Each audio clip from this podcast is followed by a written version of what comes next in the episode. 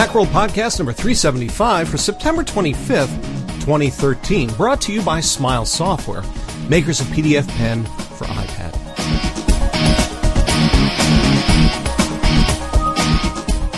Welcome to another Macworld Podcast. I'm Chris Breen. The new iPhones are out, and we've had our hands all over them. Specifically, Jason Snell has been living with his iPhone 5S, while Philip Michaels has done his best to drag his iPhone 5C away from a precocious toddler. In this episode, I speak with both of them.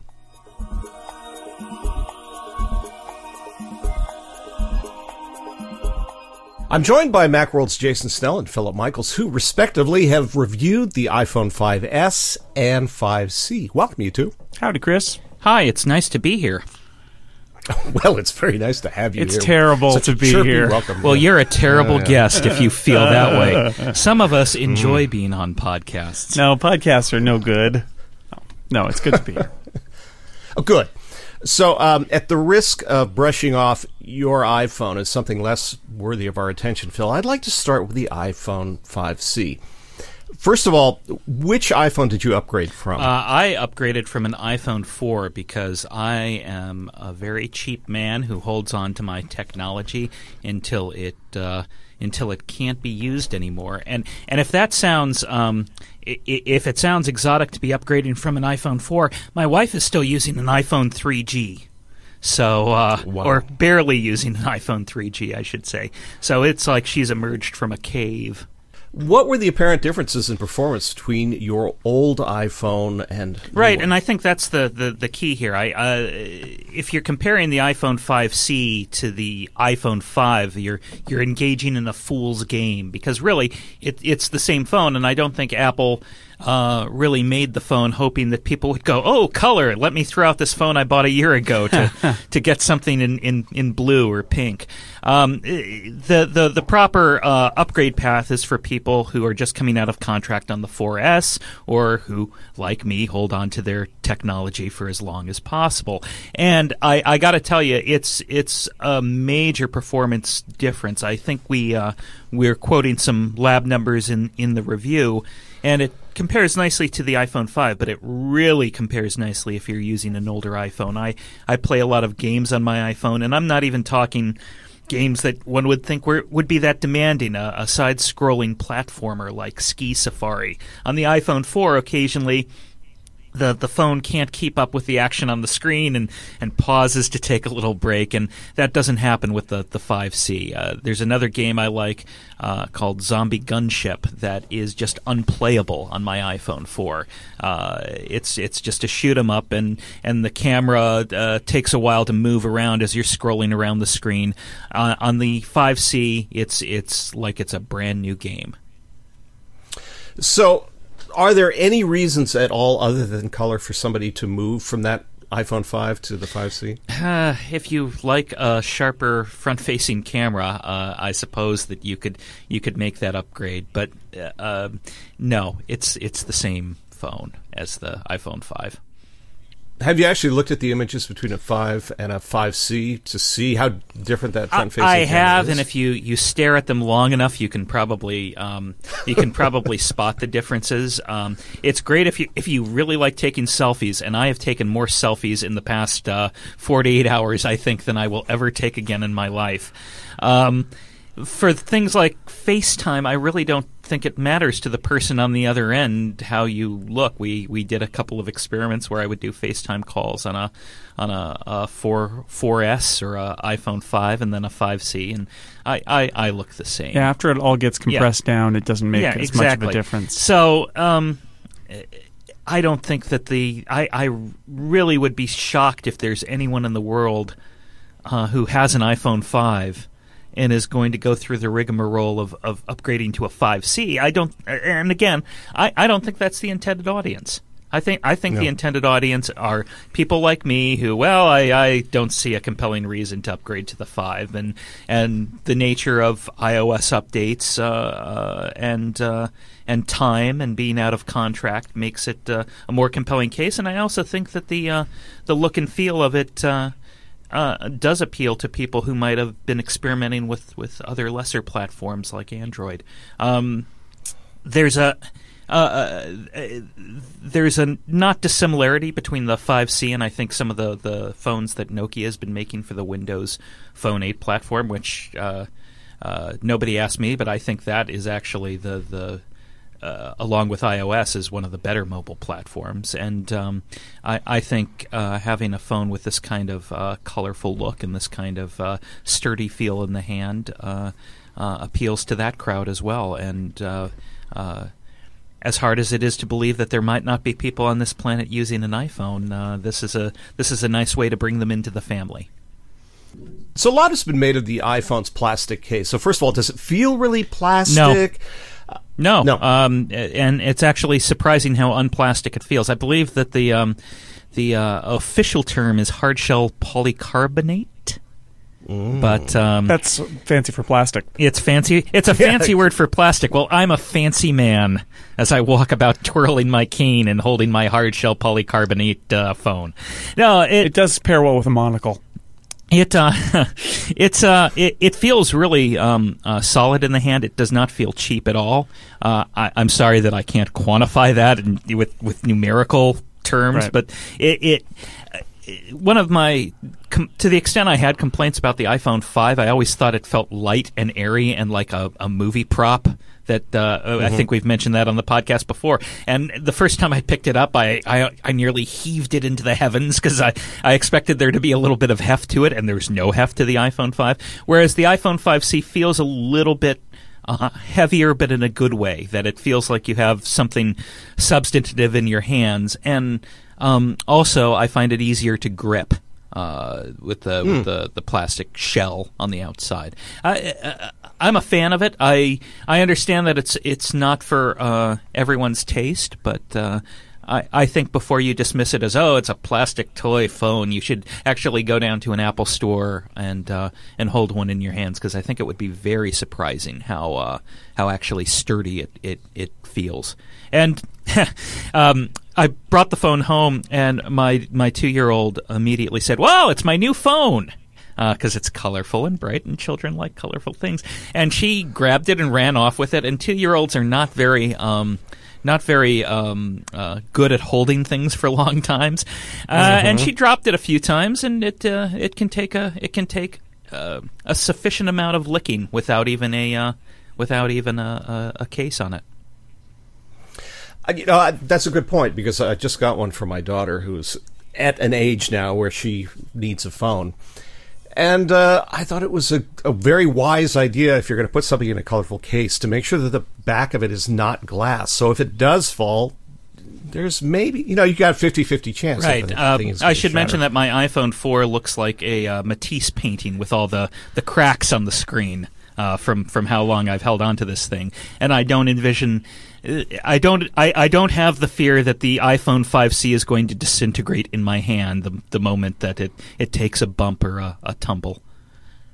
Well, you know, Phil, it happens that Apple is selling a $30 case today that you could add to your. Um, I could, I iPhone. could, and I've used it, and um, Apple makes a lot of really nice products. I, I, I want to say at the outset, they they make a great phone, and oh, the MacBooks are great. The iMac is great. Um, they've made a number of wonderful things over the years, and um, the iPhone case that they make will not join that group.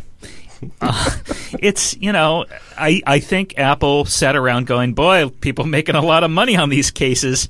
Maybe we should get into that case game and I question why they have holes in the back, um, since the entire uh, purpose of covering the phone would be to cover the phone and not allow mm-hmm. dirt and grime to get in there. And instead, they've got all these holes where dirt and grime can get in. Um, if there's a tactile reason for doing it, which I, I, respect, there are a lot of third-party cases that, that put on bumps and grooves on, on their cases that cover the entire phone um, that I think work better than the the approach that that Apple has taken.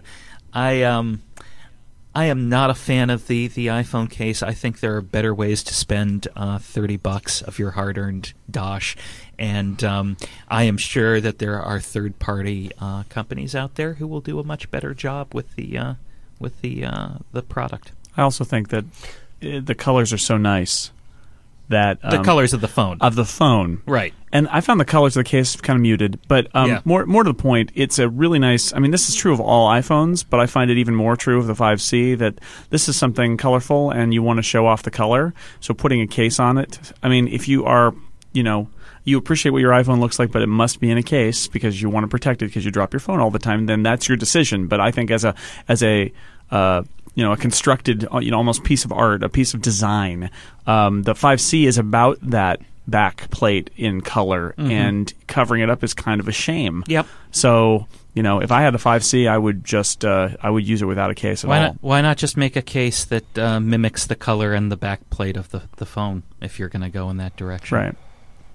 Well, yeah, something that would wrap around the front, Yeah. so possibly protects the front Right. glass. Gives and you a little really bit, gives you're you a little bit of an, a, a a ridge so that when you drop it face first, it, it spares the, the screen from coming into to, to full contact with the unforgiving concrete world below. Yeah. But yeah. Right. Um, and also, I've, I've noticed on Amazon that you can actually get a, uh knockoff of these things for about five bucks each. So if you'd like to buy, use your thirty dollars to buy six cases in different colors, you should be able to do that by the beginning of October. It's six times the mediocrity. So let's now turn to the 5S. Uh, and I'd like to start with the processors. So, Jason, you've seen the A7 benchmarks, and they're impressive. So, how does this translate into actual use? Well, you know, it, it's hard to quantify it because I think the iPhone 5 is plenty fast. There are moments when you scroll on the 5S, having come from an iPhone 5, that you can tell that the scrolling is smoother. You can tell that um, you know you're not pausing so much. I've got some apps where they're you know loading things off the internet and drawing things, and you, there used to be sort of a lag of of like, well, now it's loading and let's wait. Where suddenly it's just you know, and scrolling is is stuttery while it's loading, and that doesn't happen uh, on on the 5S. You can tell the difference there. I think a lot of the stuff is um, behind the scenes where um, like in the photo in the camera app it's doing a lot of image processing and you don't really that doesn't necessarily translate into you know it's faster. It it's just smoother and you know it does i think it auto focuses faster and the white balances are all mm-hmm. adjusting faster and there's a lot of stuff going on there too in terms of image processing. And you know games i'm sure are going to be much smoother. I downloaded uh, Infinity Blade 3, and i i the graphics are really impressive. I find that game, that whole game genre, to be kind of impenetrable. It doesn't really do it for me. John Noble from Fringe is one of the voices. I thought that was kind of fun, but then in the end, you're just sort of like sliding your finger, and a, a sword is cutting a monster, and that, that's not that exciting. But the graphics look great, so I think we'll see you know, uh, the graphics performance will, will show up in games where everything will be smooth. But I- overall, you know, I'm not sure the iPhone is the place where, at least right now, you can see massive differences in this. Uh, I, I'm sure new apps are going to come out that will. You know, say, oh, I can take advantage of all this power to do these crazy things, or get away with being a little less efficient with my programming, and it won't matter. Um, and we'll see more of that. But right now, I would just say you can tell if you go from a five that it's faster, and if you're going from a 4S to or a four to the 5S, of course, it'll be um, kind of monumentally faster. But from the five, it, it's most no, most definitely noticeable that it's faster. I think that headroom point is uh, important with um, where developers can go with apps because that that's one of the problems you run into when you hold on to a phone for two Right. years, as you have to. it doesn't get slower, but all the apps are now being built for those faster processors. Exactly, and uh, and this gives you the, of all the phones that Apple has done over the years, uh, I think the the 5S is going to be the closest to when your two year contract is up, still being a very uh, functional phone uh, because of that processor. Yeah, yeah. Although the five, I think the jump from the 4S to the five was actually larger speed wise than the five to the 5S. Ah. Um, but regardless, it's yes, it is fast. I think that's actually not the most interesting thing about it, at least now, because you know, like we said, I think I think. uh, 64-bit processing and and uh, this faster processor. It's all things we're going to see in the future. Um, right now, it's it's interesting, but it's not necessarily being taken advantage of as much as it will be down the road. Well, for those people who are confused about 32 versus 64 bit processing, what exactly does 64 bit processing bring us? you know, it, it lets you ex- access more memory. Of course, there isn't more memory in these phones. Um, so it, that's sort of irrelevant. 64-bit math. There's some processes where you can do 64-bit math, um, and that's faster. Um, my understanding is that it's actually not the 64-bitness of it, but the fact that there's a new instruction set um, when you compile programs for it. That this is on the new ARM processor uh, instruction set that kind of I think comes along with using a 64-bit chip, and that's th- those instructions are much more efficient. And so when when apps are compiled for this processor, the 64-bit processor, they're also using those new instructions, and so there's a lot of uh, speed speed up that happens there. Um, but uh, again, a lot of this is a long term thing, which is as these phones uh, continue to improve and get more memory, uh, the the the 64-bit transition will have already been made by Apple uh, because those transitions can be complicated. And we've seen like Microsoft had two totally separate versions of Windows for 32 and 64, which Apple never did.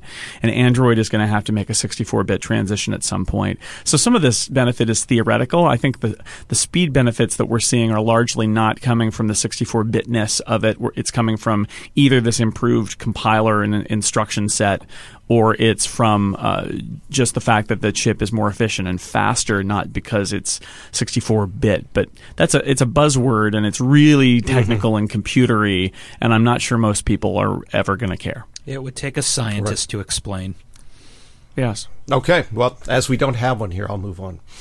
Um, then there's the M7 chip. So, under what conditions does this chip kick in and let the main processor? So, the run? M7, I mean, the idea there is that it's reading sensor data and it's doing that so that the main processor doesn't. Because one of the reasons, for example, that your iPhone can't be a pedometer is because for your iPhone to measure your steps and log the accelerometer data from your iPhone, it would need to uh, be running and it would drain the battery very quickly because that's the processor uses a lot of power. So, Apple has offloaded a lot of that to this other chip that they call the M7, and that's the um, that can do that logging while the main processor is sleeping and saving energy. So what what is going to happen is there are all these sensors inside these devices. There's uh, an accelerometer, uh, the compass, uh, you know, the, the, the, whole like multiple axis sensing. Uh, the GPS sensor knows where it is um, and knows how fast it's moving. So there's all sorts of this this data, uh, the M7 will log it, um, presumably sort of journal it in a way of saying, you know, it throws out like when you don't move for a while, it doesn't spool all that off to and use up your your storage space. It sort of says, well, and then you sat for a while, and then apps can talk can wake up when the phone is in, in use and can talk to that chip and say, okay, what, what are we doing now? What what happened today? For example, a pedometer could say, give me the you know give me the step data or give me the I want to I want to extrapolate from that how many steps you've taken so far. So I think we're going to see a lot more applications that are using awareness of what's been happening or what is currently happening on the phone.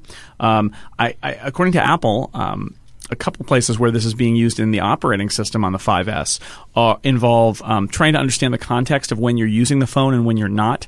So the example they gave me is if you go to the gym and you lock your phone in your locker and then you go to work out, the phone knows is monitoring its position and monitoring its movement and realizes that it's not moving, it's just sitting, and it will actually go into a low energy mode where it's not going to be polling your email uh, every five minutes to see if you've got new email. It's going to actually save even more battery because it knows it's not moving, and that's because of these sensors. And there are, you know, there are some other examples like that that it should be able to know when you, you know, when it, when it's in your pocket, it'll know that it's getting jostled around. When it's laying somewhere untended, it, it knows that too. It should be able to know if it's in a moving car or if you're. Uh, the other example they gave is if you do driving directions and then you get out of the car, you park down the block, and you start walking, it knows the difference and it will switch. If you keep, if the Maps app is going, the Apple Maps app, in driving directions and you park down the block and you get out and start walking, it switches to walking directions because it knows using its sensors that you're now walking. So we're going to see a lot more stuff like that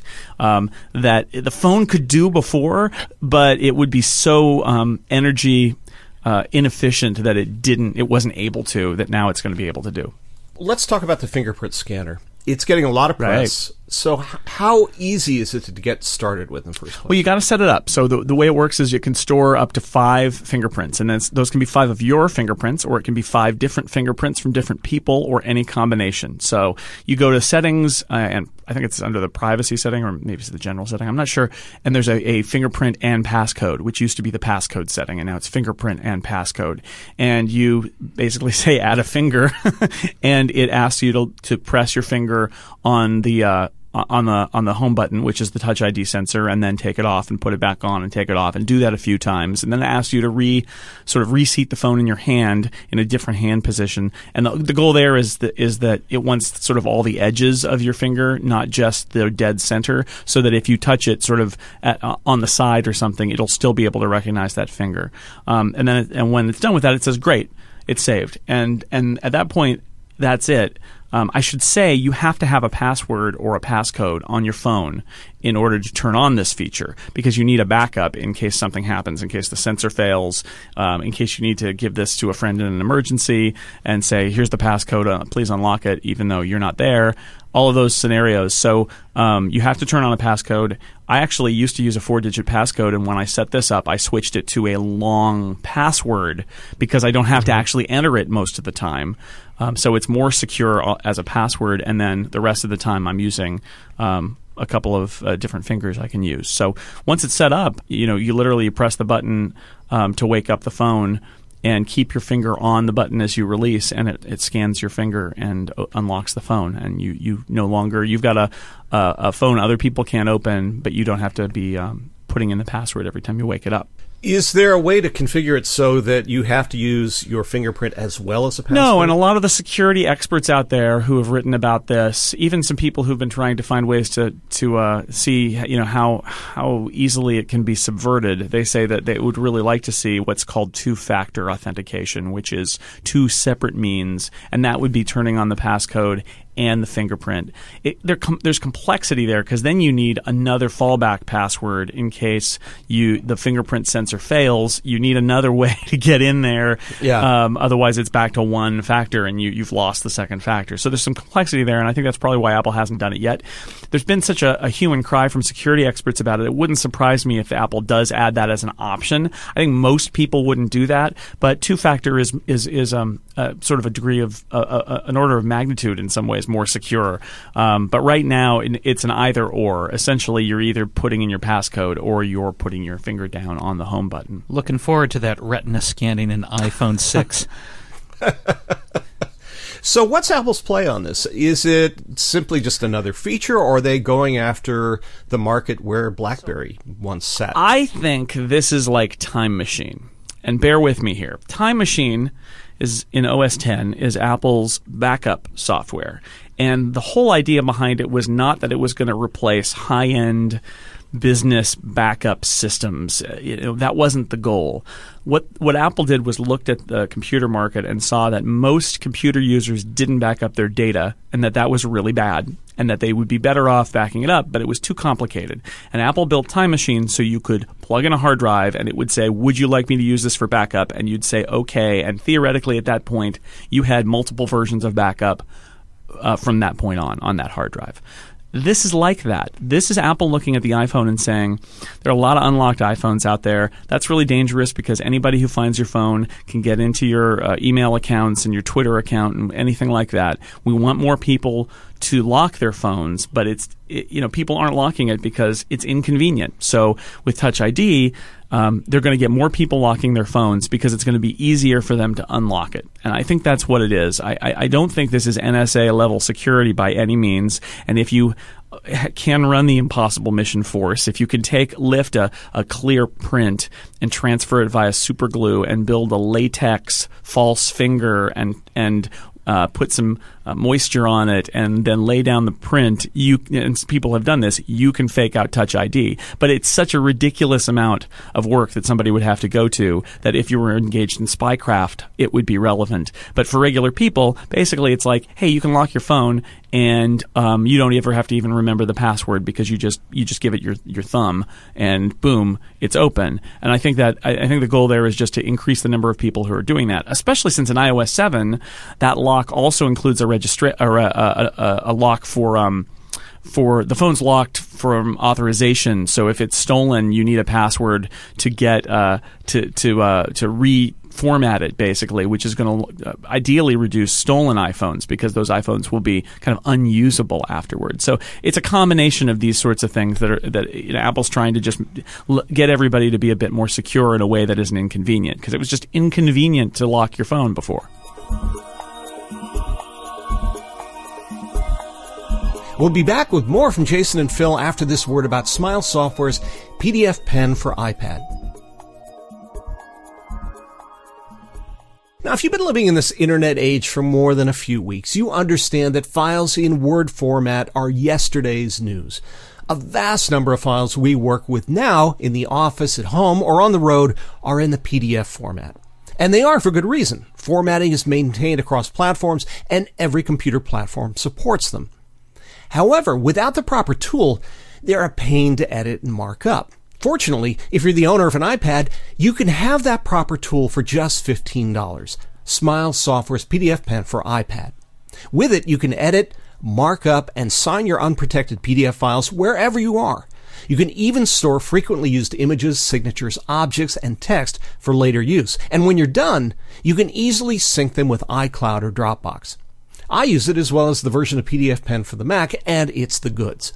For more information, check out smilesoftware.com slash macworld. Oh, and keep your eyes peeled for Smile's latest release, PDF Pen Scan Plus, for mobile scanning and OCR.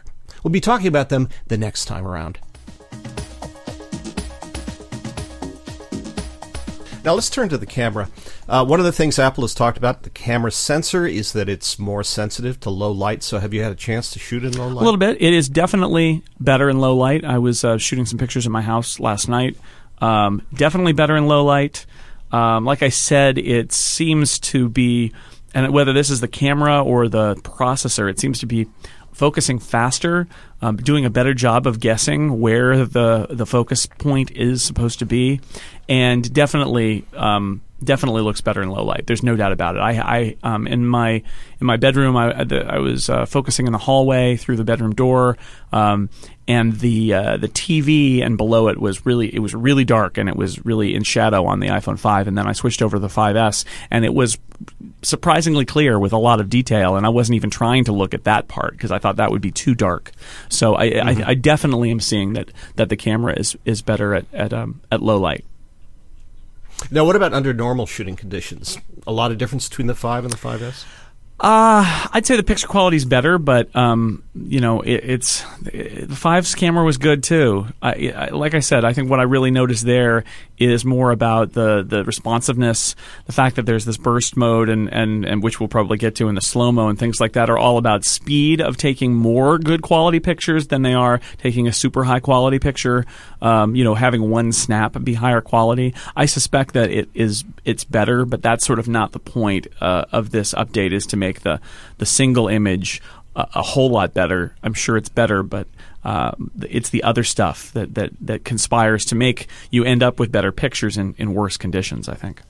Okay, well, let's talk about burst mode. How does that work? You hold down the button instead of just tapping it. Um, you hold down the photo button uh, to take a picture, and it takes a bunch of pictures, and then it picks one that it thinks is the best one uh, using fancy software and again that fast processor. And then you can go in and look at all the pictures if you want and pick different ones. And for action shots and things like that, you can you know it's it's essentially taking like it's it's video speed essentially of these high quality still pictures, and then you can um, sort of make your judgment about which one you want to go with. And we've seen this on some other phones, um, Android and Windows phone phones before, and it's a clever idea that you know why snap one when you can snap ten, and then pick the best of those because they'll be slightly different.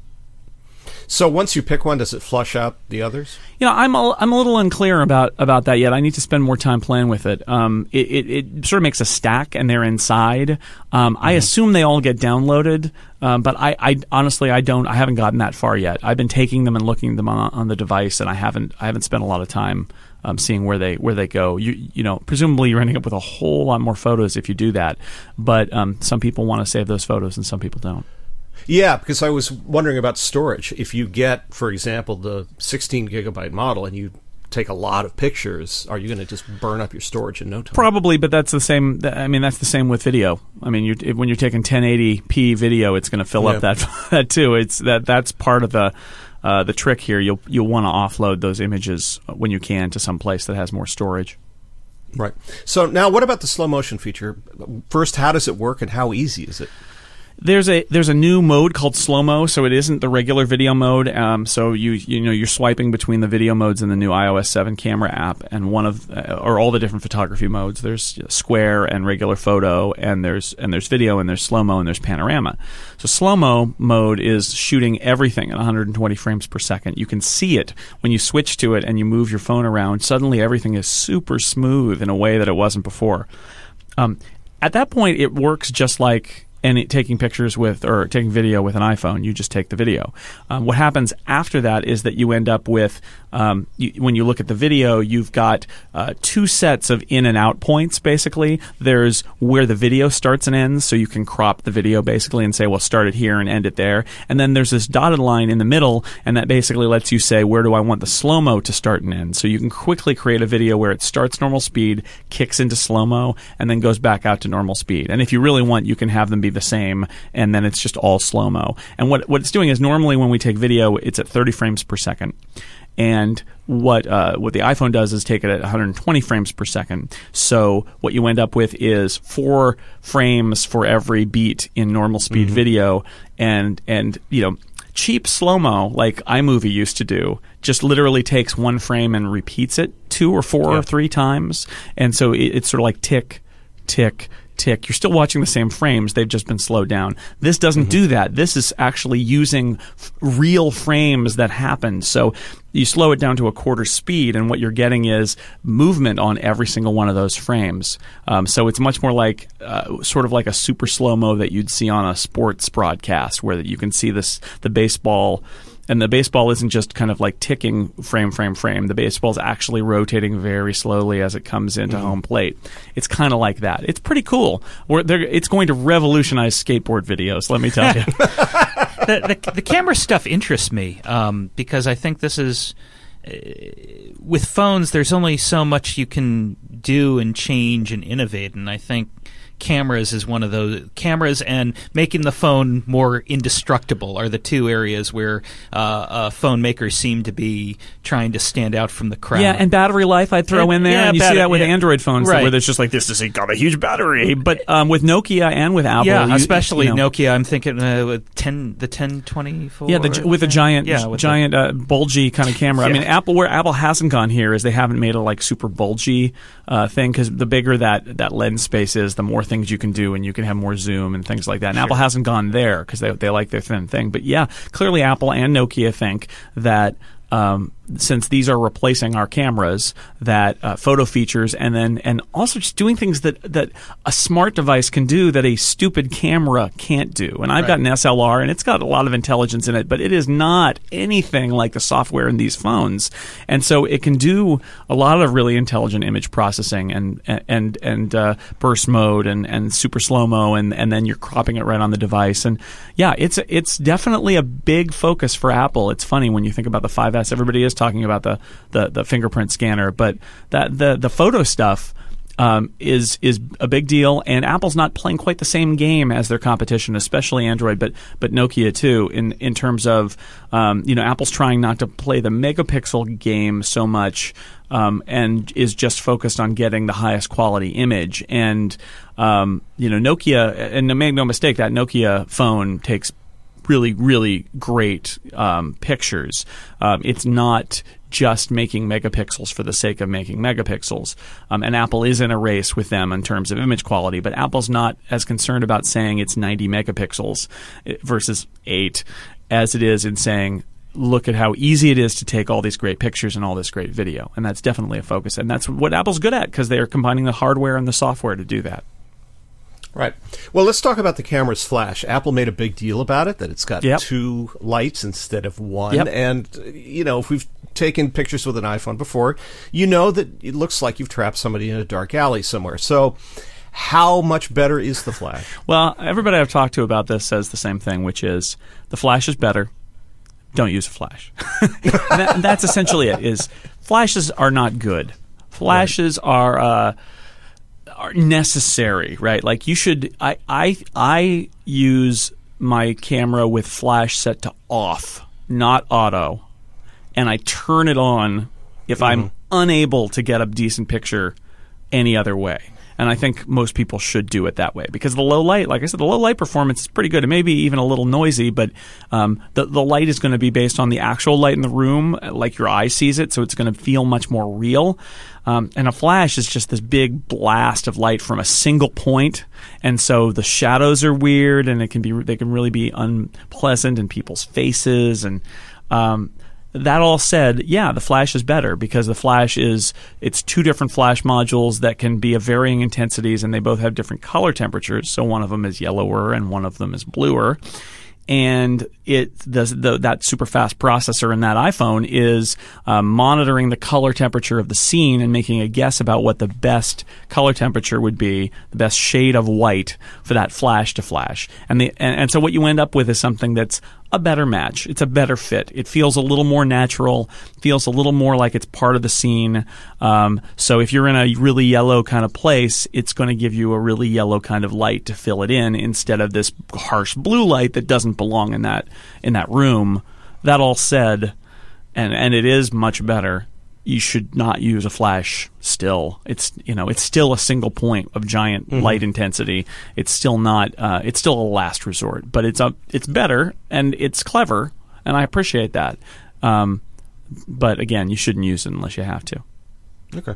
Um, we've talked a little bit about battery life. Have you noticed that the battery is uh, more efficient than past iPhones? I haven't noticed. Uh, you know, I I uh, I've been using it for a few days. Um, it seems to me to have very much on iOS seven the same battery profile as the iOS seven uh, iPhone five that I've been using, which is essentially Apple seems to Apple's goal seems to be get you through the day.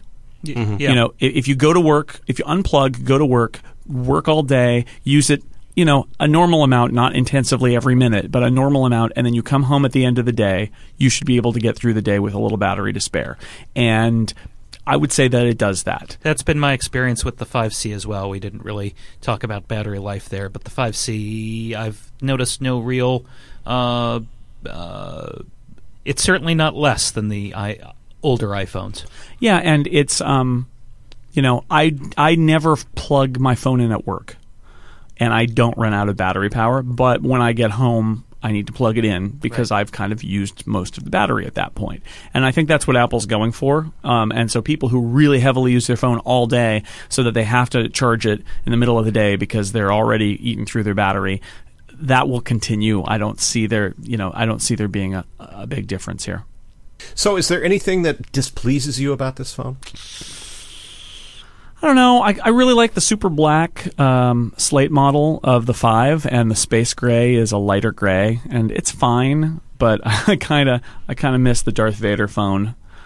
Um, I don't know. It's it's it's good. It's it's it's better than the five. Um, yeah, it, it's I.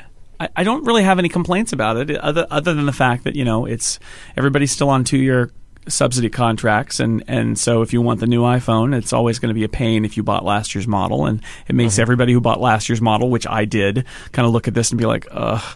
You know, it's it's so much more expensive because I already have a five, Right. and, and quite honestly, I I went into this thinking, well, you know, I'm not gonna, I'm, I'm, I'm not gonna need a 5S because I've got my 5 and I like it. And the one thing that I will really miss when I give the 5S back is going to be Touch ID. As gimmicky as it seems like it would be, um, I do have a passcode on my iPhone 5. I don't really like entering it, but I do it because I finally decided I need to be able to lock it, lock people out from my phone and uh, and have it be safe. And boy, it's really nice to just be able to open your phone and uh, and have it open because it reads your fingerprint. That that um, I know that's a, a really kind of like lazy person's feature, but um, it makes it much easier to secure your phone knowing that all you have to do is put your finger on it and it opens up. So I will miss that the N- most. Now I'm imagining Jason in the coming weeks just holding his, his thumb against his iPhone 5 and sighing Al- forlornly. already done it. Already done it. We the- did. We just did a photo shoot, and they took my 5S away from me, and I switched back to the five. Um, and I, op- I I unlocked it and, and stared at it. And my and I kind of like repositioned my thumb on it, and I went, "Oh right, five. Ugh! And then I put in the code. so the So Lonely Man theme from the Hulk so kicks in, and the sad story of one man Mm-hmm. who thought his thumb could unlock his phone, but it couldn't. So who is the iPhone 5S for? People with thumbs. Yeah. Ah, good. Who's got two thumbs and wants an iPhone 5S? this guy. Uh, it's for people who want the best and the latest and greatest and fastest. And I think that's how the breakdown is going to be between the 5C and the 5S. 5S is going to be for people who want to pay more for the best thing. They want they want the they want that metallic look, whether it's the gold or the silver or the or the space gray. Uh, they want that so that the kind of like high end, refined, metallic look. They want to sp- pay more for the super fast processor and the th- thumbprint sensor and the better camera and all of those things because you will pay more. Um, it, it's for that group. Uh, what's interesting about there being a 5C and a 5S now is that it's not the phone. It doesn't have to be the phone for everybody anymore. The 5C is the phone for everybody. It's $100 less. Right. And it's really good. And they're going to sell a, a, a huge number. I almost said an unfortunate phrase there. Let's just say a bathroom load of iPhone 5Cs. They are. It's going to just, it's, Yeah. it's already happening. The 5S, you know, it's going to be, I think, for people like us who really love technology and are willing to pay a little bit more for it, people like Macworld podcast listeners and Macworld readers, I think those people who are enthusiastic about technology are going to be more likely to get it. Uh, and people who are a little less price sensitive are more likely to get it. Um, that all said, you know, I, I don't think there's any shame in, in, in people opting for the 5C. I think Yeah, not not yeah, not to contradict everything you've just said there, Chief, but uh, some Macworld podcast participants are, are are tight with a buck. Yeah. and the most compelling feature about the 5C, not to bring the cruel stench of commerce into this, but uh, the most compelling feature is its price tag. Well, it's hundred dollars less, and you're a- not and you're not sacrif- you're sacrificing a lot of whizzy features. But if you're coming from the four or the 4S, if you're coming from an iPhone 4 with a shattered screen, like somebody who's in this room Yeah. with me, uh, the 5S or 5C, pretty awesome on its own. Yeah, you, you to to to get a phone for a uh, a phone for hundred dollars less, you used to have to buy last year's model under And- Apple's old right. scheme, And- and, now you you're getting This is year- sort of last year's last year's model, but it has not. it's pretty and it has a few new features, and so it feels it, it's new to you. Friend. Yes, that's that's it. So so I think that's a, a brilliant move. But I think the 5S will still have a, a following among people who want to spend that money for those super high end features, and it takes the pressure off of that model. That model can be the aspirational, crazy new technology. Buy it if you want that new tech, but if you don't, that's fine. We've got this other model for you. Kind of. I think that works for Apple. I think that's a better approach that lets them load that crazy stuff into the higher end model and still have a perfectly great one um, for cheaper that that more people will probably buy.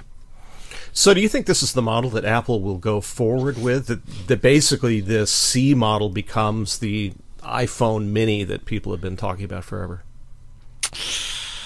Yeah, I, I do think there will always be now a a cheaper new iPhone and a nice new iPhone. There may be others too, but I think that's the mo- I, I think Apple's trying to clear last year's model out of the channel. I think that next year, I don't know whether we'll see an iPhone 6C or whether we'll just see a new iPhone 5C or what.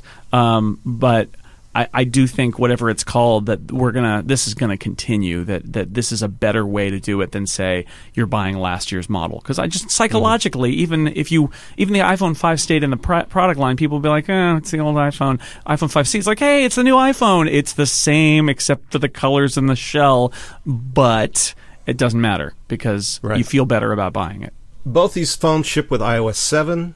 And I'd like to ask each of you how comfortable you are with the latest version of the iOS because as you know, the internet has been full of people complaining about it because we expected them. People to. are complaining on the internet. That's not the, yes. That's not the internet That's the I sh- grew up it's knowing. the surest sign Ugh. that the internet is Yeah. still still running. You've changed, internet.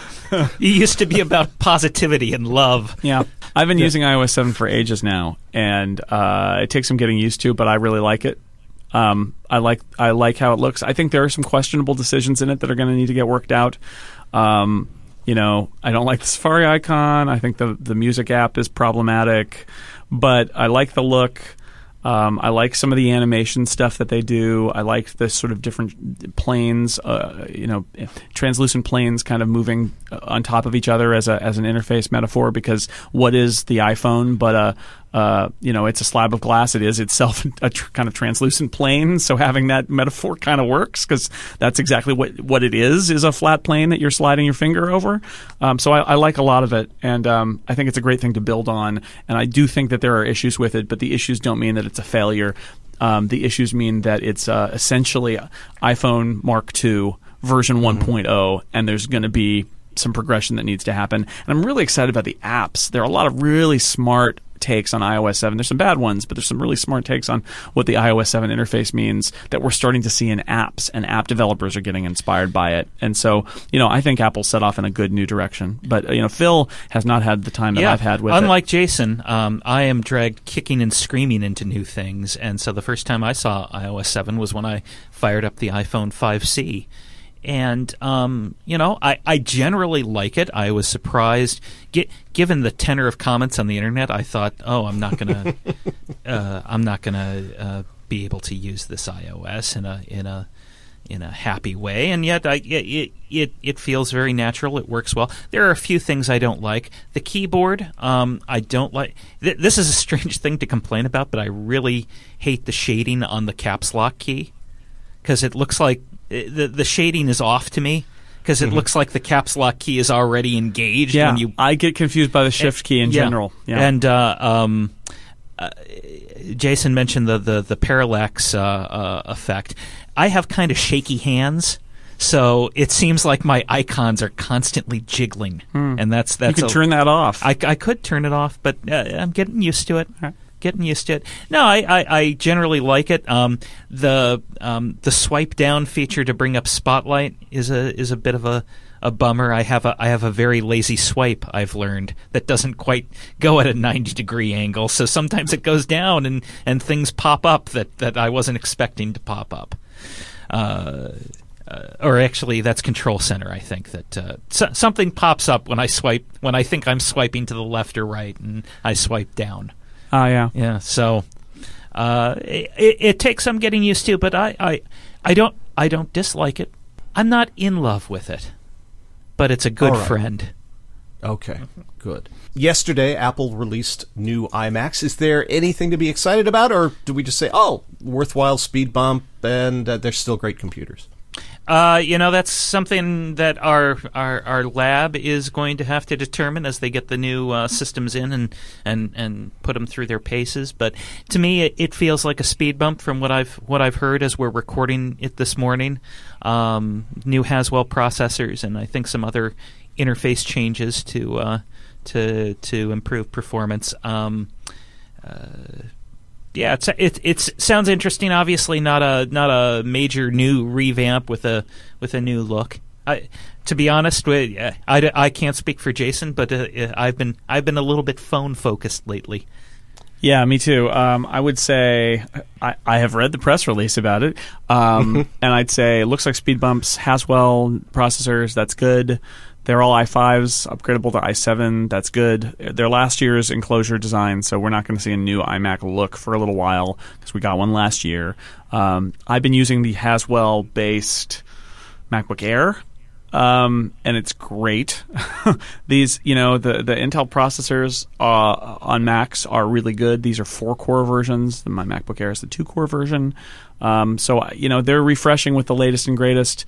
If you've been waiting to pick up an iMac or want to get an iMac around the holidays, I mean that's what Apple is primed for. This, so these are the new, you know, new fast, low power, you know, iMacs. They're they're they're like last year's except faster. And I, I, I, yeah, I'm not sure there's much more to it than that. That they're the latest and greatest, so that the people this fall who are buying iMacs will get these, uh, which are you know latest and greatest instead of year old models, which nobody wants.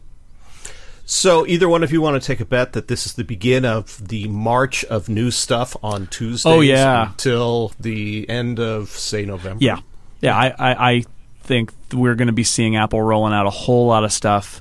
Uh, we're going to see Mavericks at some point. We're going to see a new Mac Pro. We're going to see new MacBook Pros. We're going to see obviously new iPads. Um, i- i- that's all going to be happening the next few, you know, between yeah, between now and sometime in November, most definitely. The only one I would hold back is that that Mac Pro and Mavericks. It- you know, it wouldn't surprise me if that's in mid, even late November. If uh, nobody is buying, rushing out to buy a Mac Pro for Christmas, and they want to get Mavericks right. Um, and I don't know. I mean, they could they could release it all in two weeks, but they could also take their time and go as late as as you know right before Thanksgiving. And I don't think anybody would be shocked if that happened. But yeah, I suspect we're going to be getting press releases on Tuesday mornings from Apple for the next few weeks. Yeah, and this is what Tim Cook promised everyone uh, earlier in the year when it seemed like Apple was uh, was taking a little siesta. He would Tim Cook would occasionally emerge in front of Wall Street analysts or or the press and say, "Hey, we've got." We've got some stuff coming starting in the third quarter, rolling out through the fall and into 2014. Yeah. So uh, I, I I am looking forward to the releases, and then when the uh, the releases are complete, I'm looking forward to the inevitable "Has Apple lost it?" columns uh, to to come out. Yeah, well, if you think about it, there was between the iPhone um, and iPad launches last fall and and uh, and now there was kind of nothing. yeah, no, there was a lull. Yeah, there was that iPad, you know, four upgrade, and you know, really not not a lot happened. You drive by the 280 in Cupertino, you look at the Apple uh, campus. There was a giant "Gone Fishing" sign Yeah. hang, hanging from the And now, building. but they were actually not fishing. That was a clever ploy. Yeah. and they were working on this stuff, and now they're dropping it all. So it, it's reminiscent of a few years ago where they had a, I think, like an eight or ten week span where there was a new Oh, Apple yeah. product Oh, no, that- announcement every Tuesday, and that we was were very crazy. tired. Yeah, It was in the springtime, and it was just it, it, it was basically from from like the start of the year on to about mid March. there was a new new Thing- product every things every kept Tuesday. happening. Yeah, and, and I feel like we're maybe about to experience that again. Yeah. yeah. Again, Jason and Phil are responsible for the iPhone 5S and iPhone 5C reviews. You want to check out macworld.com for those reviews when they become available. And then, uh, of course, we have information about the new iMacs and lots of information about iOS 7. So check out macworld.com for everything you need to know about Apple's new stuff and keep your eyes peeled because there's more new stuff coming. And thank you very much, Jason and Phil. Thanks, Chris. thanks. It was great to be here. It was excellent to be here.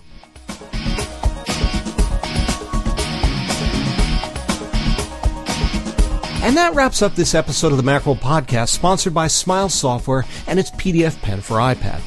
I'd like to thank Jason Snell, Philip Michaels, and of course you for listening. If you have any comments or questions, feel free to drop us a line at podcast at macworld.com, or you can leave us a voicemail at 415 967 3622. This is Chris Breen reminding you that you can find more Apple, macOS, iOS, and technology news, views, and information at Macworld.com. See you around.